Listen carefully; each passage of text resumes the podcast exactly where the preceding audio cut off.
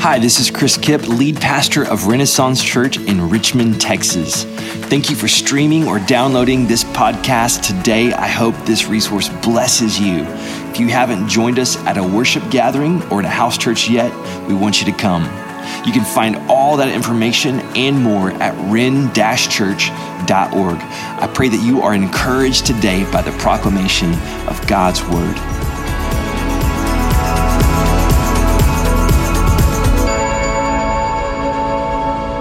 Thanks for being here today. We are in a series called Wildfire, which you know by now. And this is a series where we're looking at the book of Acts. And today's sermon is called When Jesus Chooses You. When Jesus chooses you. Now, I, I was thinking this week of a couple things, a couple maybe uh, examples of choosing. And I thought of the, the first baby that Casey and I ever had was not our son William, our oldest. It was a fur baby. I don't know if you have any fur babies at home. You know, uh, we, we had a, a little mutt. She was a total mutt. Her name was Sadie, and we went, like a lot of you have done, we went on a Saturday to the, the big pet store in our town, and we picked out a fur baby. She was a little puppy. She had short brown fur. She had the black markings on her. I mean, just the cutest thing. She wasn't super hyper, which we're like, okay, we, we think, you know, we, we, can, we can handle this. And we had that thought of a lot of young couples think that, hey, if we can keep a dog alive, maybe someday we can keep a child alive, right? So that was our thinking. And we picked her out. I mean, here were all these puppies in all these cages, and we found the one that we wanted. We picked her out. I was thinking of another example of picked or chosen in if, if you remember being a child on the playground. If, if you went to a, a regular school and you went out on the playground during recess and they played kickball or football, and you know, some kid would be the team captain and they would start choosing, you know, I want this one, I want that one, I want this one. And, and if you remember being the one that was out there waiting to be chosen, you, you really wanted to be called, right? You, you wanted someone to pick you. Because if you, like me, a couple times were the last one to be picked, and they're kind of like thinking hard, like, ah, oh, I don't want either one of you, but maybe I'll just take that one, right? Nobody likes that feeling. Everybody wants to be picked, to be chosen. I want to look at a story today of how Jesus chooses. It's going to be in Acts uh, chapter 9, if you want to start turning there with me. This is an incredible story. It's a story that changes the whole uh, trajectory of the movement that we're studying, and it changes our Bibles, okay? Because the, the story that we're going to read is about a man named Saul. Saul was also known as the Apostle Paul, and he wrote most of our New Testament. Okay, so this is an incredible story. We're going to be in Acts chapter 9, starting in verse 1, if you want to just kind of read along with me today. We're going to read a lot, but it's a story, and it's a good story. So, chapter 9, verse 1. Now Saul was still breathing threats and murder against the disciples of the Lord he went to the high priest and requested letters from him to the synagogues in Damascus, so that if he found any men or women who belonged to the way, he might bring them as prisoners to Jerusalem. Now, real quick side note the way, you guys know this, these were the followers of Jesus. That's what it was first called. It wasn't, it wasn't called Christianity, it was called the way. We belong to the way. Verse 3 As he traveled and was nearing Damascus, a light from heaven suddenly flashed around him. Falling to the ground, he heard a voice saying to him, Saul, Saul, why are you persecuting me? Now, don't miss that.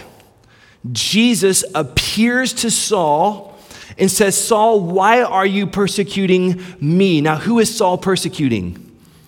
He's persecuting men and women who belong to the way, which means that Jesus is so, so close to his people, that when his people are persecuted, he is persecuted. I love the heart of God, that he is so near to us. He says, Why are you persecuting me? Verse 5 Who are you, Lord? Saul said. I am Jesus, the one you are persecuting, he replied. But get up and go into the city, and you will be told what you must do.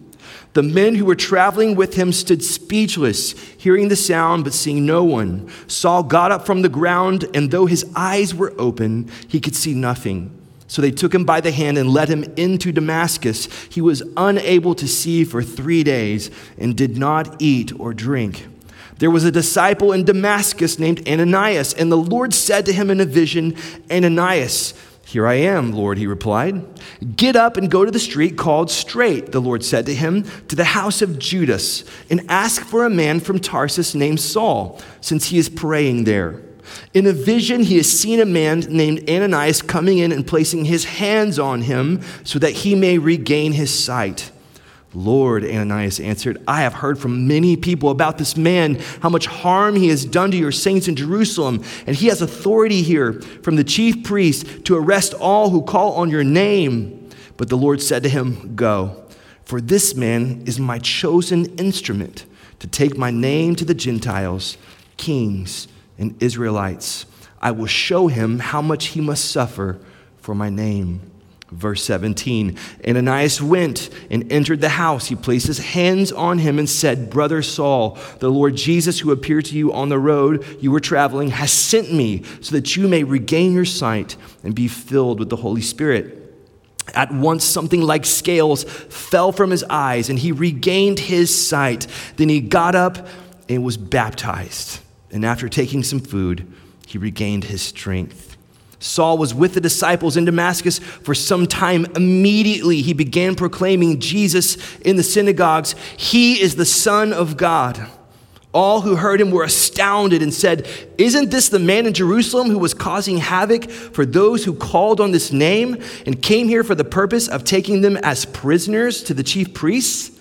But Saul grew stronger and kept confounding the Jews who lived in, Damascus by proving that Jesus is the Messiah. Skip down to verse 31. It says, So the church throughout all Judea, Galilee, and Samaria had peace and was strengthened, living in the fear of the Lord, and encouraged by the Holy Spirit, it increased in numbers. This is the word of the Lord. So here we have this amazing story Saul, the persecutor of the church Saul, the man who thought he was doing God's service. He was, he was doing what God had called him to do by imprisoning and killing Christians. Any of that sound familiar? We would call that terrorists, right? That is what Saul was.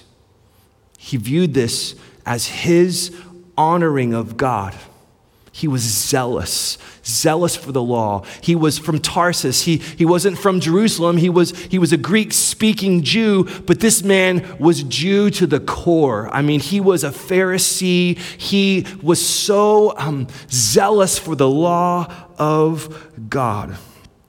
And Jesus chooses Saul. You know, there's a phrase in here in verse 15, he uses this phrase. The Lord tells Ananias, He says, This man is my chosen instrument, the terrorist, the zealot, the persecutor of Christians is God's chosen instrument. This past week, I was uh, hanging out in my yard while my kids were playing, and uh, my neighbor came by, and we started talking in the yard. We started talking about spiritual things.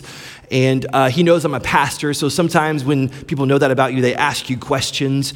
And he's asking me about um, people who murder people. Like, can they be forgiven?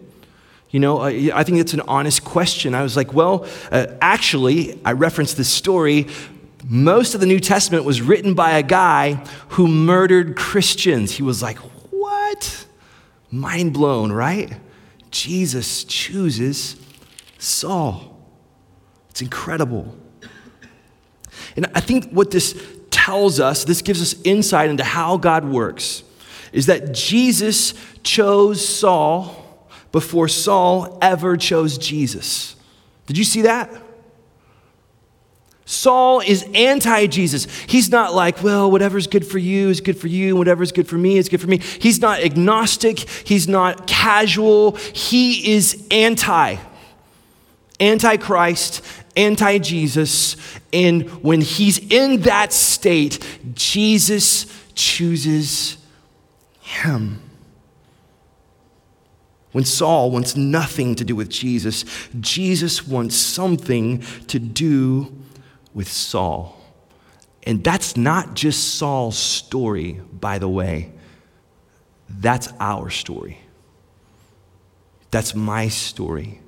And if you're a, a believer in Christ, that's your story. I uh, was thinking of some other passages this week. Romans 5 came to mind, verses 8 through 10. It says, But God proves his own love for us, and that while we were still sinners, Christ died for us. How much more then, since we have now been declared righteous by his blood, will we be saved through him from wrath? For if while we were enemies, right, we were reconciled to God through the death of his son, then how much more, having been reconciled, will we be saved by this life? That's our story. You and I, when we were sinners, when we were enemies in that state, that's exactly when Jesus said, I'm going to die for you. And he looks over humanity and he sees for the joy set before him, he endures the cross and he sees our faces. And he says, You, you, you, you, you. He's choosing people for his glory, for his name, when we were his enemies. 1 Peter 2 9. Peter says, You are a chosen people. All of you. You're a chosen people, a royal priesthood, a holy nation, God's special possession, that you may declare the praises of Him who called you out of darkness into His wonderful light, that you are a chosen person. That's astounding. Jesus chooses Saul before Saul ever chooses Jesus. I found this quote uh, from A.W. Tozer. I, I love A.W. Tozer. He's one of my favorite uh, dead guys that I read. He was a pastor in uh, the 30s, 40s, 50s, 60s. I think he, he died in the 60s, pastored a church in Chicago and up in Toronto. He wrote this. He says Christian theology teaches the doctrine of prevenient grace, which, briefly stated, means that before a man can seek God, God must first have sought the man. Before a sinful man can think a right thought of God, there must have been a work of enlightenment done within him. Imperfect it may be, but a true work nonetheless. And the secret cause, I love that phrase, the secret cause of all desiring and seeking and praying, which may follow. What's the point of that? Well, this means if there's any urge in you to seek God, if there's anything in you that, that wants to pray when you're by yourself, then I, I just want to tell you that Jesus is working inside of you. And it's not because you earned it, it's not because you were good enough. It's when you were his enemy, when you were still in your sin, when you were dead in your trespasses, when you were anti Jesus, Jesus began to work inside of you because he loves you. He's calling you. And Jesus is still choosing chosen instruments. Saul, he meets him in this radical way. I, I, can't imagine that scene, right? Just walking down the road. Maybe he's riding a donkey or whatever, and he's going down the road, and then boom, flash of light, right? Just floods. I mean, he's blinded by the, the, the, the glory that he sees, and the voice comes from heaven, right? That, it's amazing. And I imagine it was a whoops moment I don't know, if, have you ever had a whoops moment? I, have had some whoops moments in my life. Uh, we also call those a foot in my mouth moments. Have you ever had a foot in your mouth moment where you say something you probably shouldn't have said to the person you shouldn't have said it to? Husbands, wives, uh, you might have done that before uh, with one another. You say something and you think, whoops, I shouldn't have said that. I was thinking about um, our, I mentioned our first fur baby that we, that we chose as a couple. And as that dog grew up, uh, the muttness of the dog became more and more apparent. You see, from the, the stomach up, my dog looked kind of like a Labrador retriever. And from the, the stomach down, it looked sort of like a basset hound. And it had like that one leg that kind of kicks out like this, right? And it's like the kind of dog that's it's kind of ugly but cute at the same time, right? And uh, great personality. And one day I was um, helping, I was serving at a church in Wimberley, Texas, beautiful hill country place. And the church had 26 acres. The pastor said, Hey, we got to go fix some stuff. We got fallen trees and an old shed that's fallen apart. And so we all went out there. And I thought, I'm going to bring my dog. We're working outside. Like, it's that, that's a cool thing to do, right? Put the dog in the truck and go work outside. And so I bring the dog, and some other people brought their dogs. And my friend, my coworker, his name is Josh, we're, we're loading some brush brush into the back of the truck, and it's just us standing there. And I think my, my dog was running around. And he looks at me and he says, Hey, man, don't say anything to Jennifer, who was our children's pastor, who brought her dog. He says, Don't say anything to Jennifer, but between you and me, that's the ugliest dog I've ever seen. Well, he wasn't pointing at Jennifer's dog, he was pointing at my dog. Whoops. I said, Bro, that's my dog, right? Oh man, you should have seen his face. I mean, he's just like backpedaling. Oh, I'm sure she's great. She's, you know, she's so sweet, you know, all those kinds of things. It was a whoops moment. And I have lots of grace because I've done that many a time. But I think about Saul, persecutor of the church thinking, I'm doing the work of God. I've got to stomp out this cult, these people that are rejecting the true way, the, the, way that we got from Moses on the mountain. And now this Jesus thing is, is stirring, and he's going to go stomp it out one by one. And then Jesus, the living Son of God, the Messiah, splits the heavens and says, You're not persecuting them, you're persecuting me. Whoops, right? But here's the point. My first point this morning is that when Jesus chooses you, he'll get your attention. He'll get your attention. You probably have a story where God got your attention something happened in life, something began to change inside of you, some things unfolded, some circumstances. I don't know your story, but God got your attention because that's what God does. Is that when He chooses you, He gets your attention. Saul is blinded by the light of Jesus' glory. He can't even see. And the man who was blind to Jesus before, he couldn't see Jesus. All he could see was his, his viewpoint, his way of life, his, his religion, his thing. That's all he could see. And, and, he was blind to Jesus. And now the one who was blinded to Jesus can't see anything else but Jesus. He's blinded by the sight of him. He can't eat or drink for three days because he's so shaken by what's happened. I remember when Jesus started to get my attention. I was uh, not a zealous for the law uh, kind of person. I was kind of zealous for, like, let's not obey any laws and let's just do some fun stuff together. That was my thing, that was my way of life and uh, you know doing what a lot of high school kids do partying drinking girls all the fun stuff. In my mind that was that was it. That was life. That was what it was all about. That was the good life that i'd always wanted and then something started to change inside of me.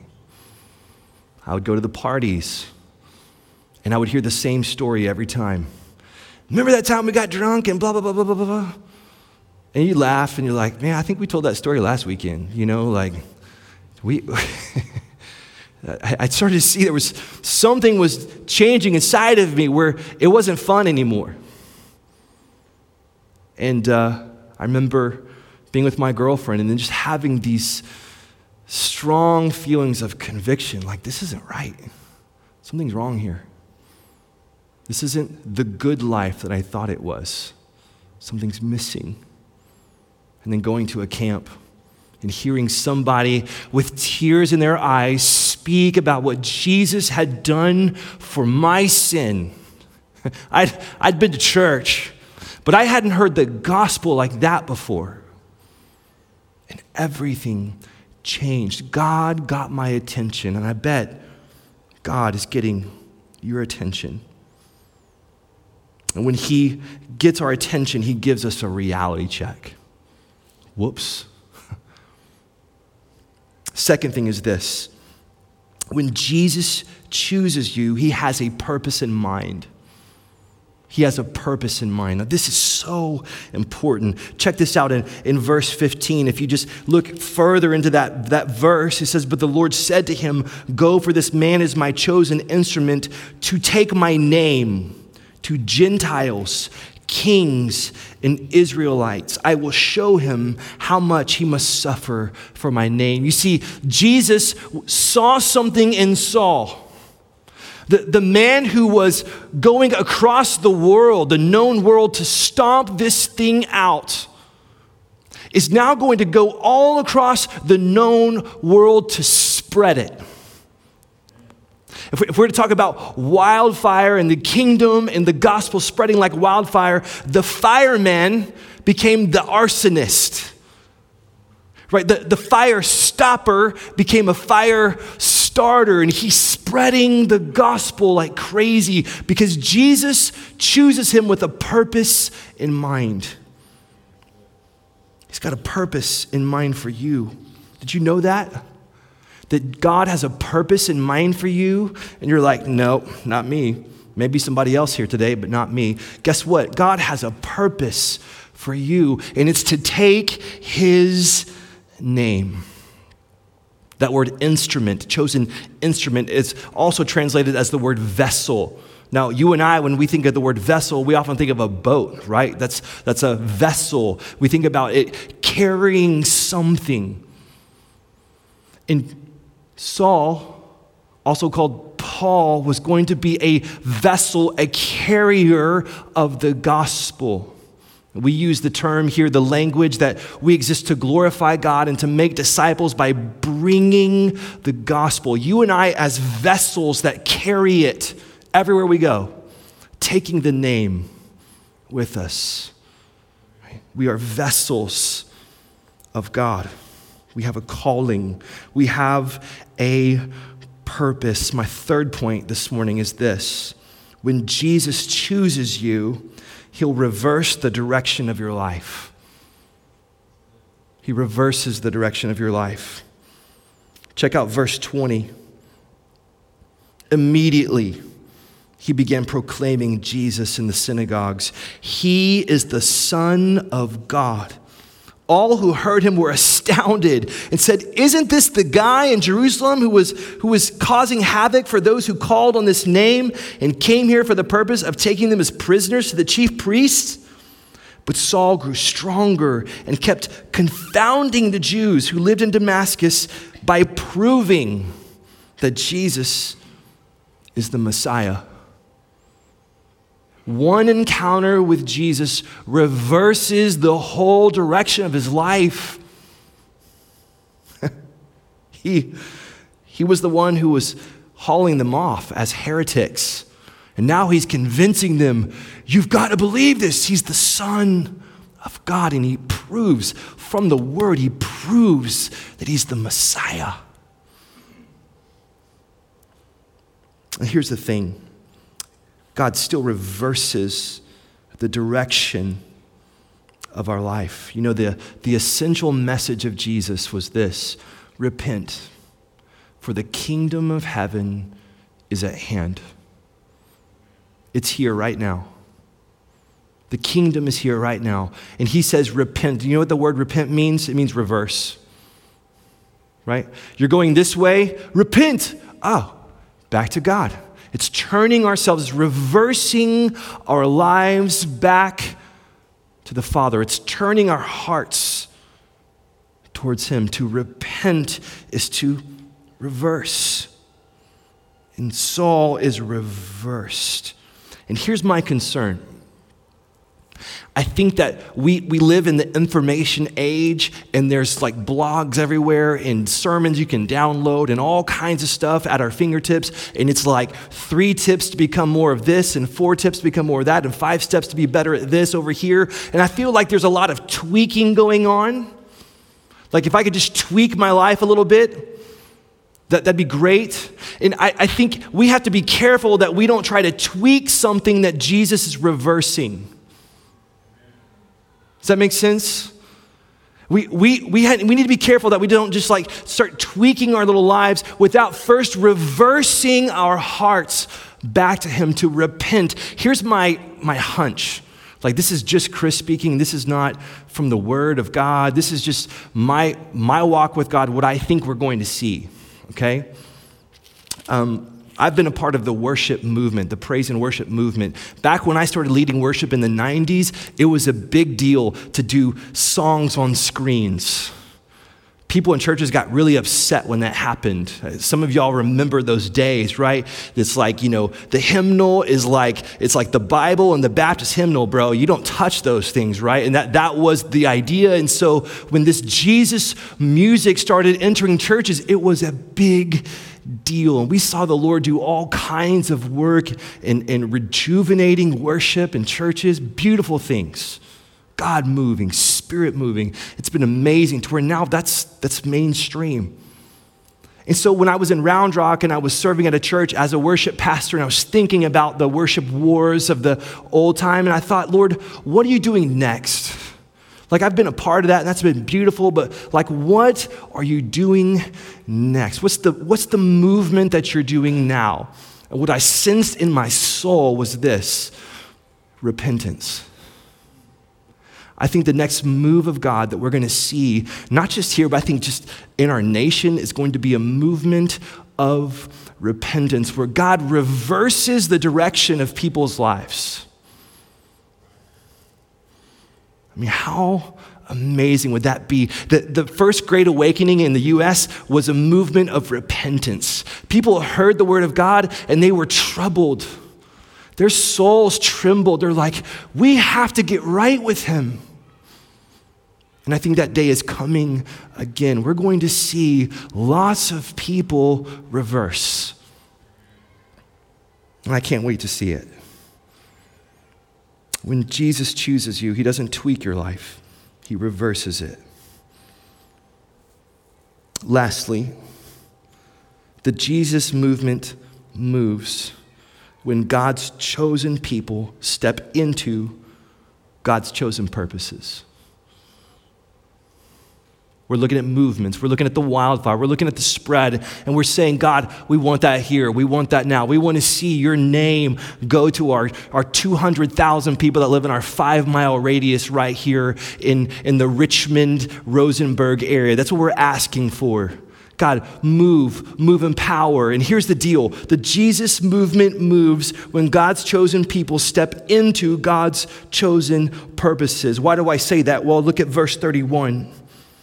So the church throughout all Judea, Galilee, and Samaria had peace and was strengthened, living in the fear of the Lord and encouraged by the Holy Spirit. It increased in numbers. The Greek word plethuno means multiplied. It just blew up because chosen instruments like Saul were finding their purpose in God and we're living it out. So, I want to close with this thought. Uh, in any story, we, we read a story, and I think we look for the characters that we connect with. Right? We, we look for the ones that we resonate with, and we're, kind of figure out, try to figure out who am I in this story. I think we do that subconsciously when we watch television shows or movies. We, we think about who am I in this story. I just want to ask you, who are you in the story? I think every one of us is Saul. We were enemies. We, we were anti Jesus. In how we lived, maybe we didn't think we were, but in how we lived, we were enemies of the cross of Jesus. And yet, somehow, God, in His way, worked in us, getting our attention, calling us to Himself.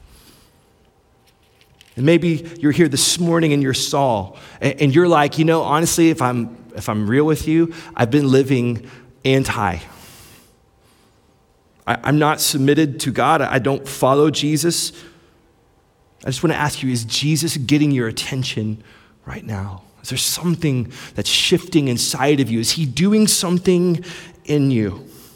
Have you surrendered yourself to Him and to the purpose that He has for your life? And are you willing to reverse, to come back, to turn to Him?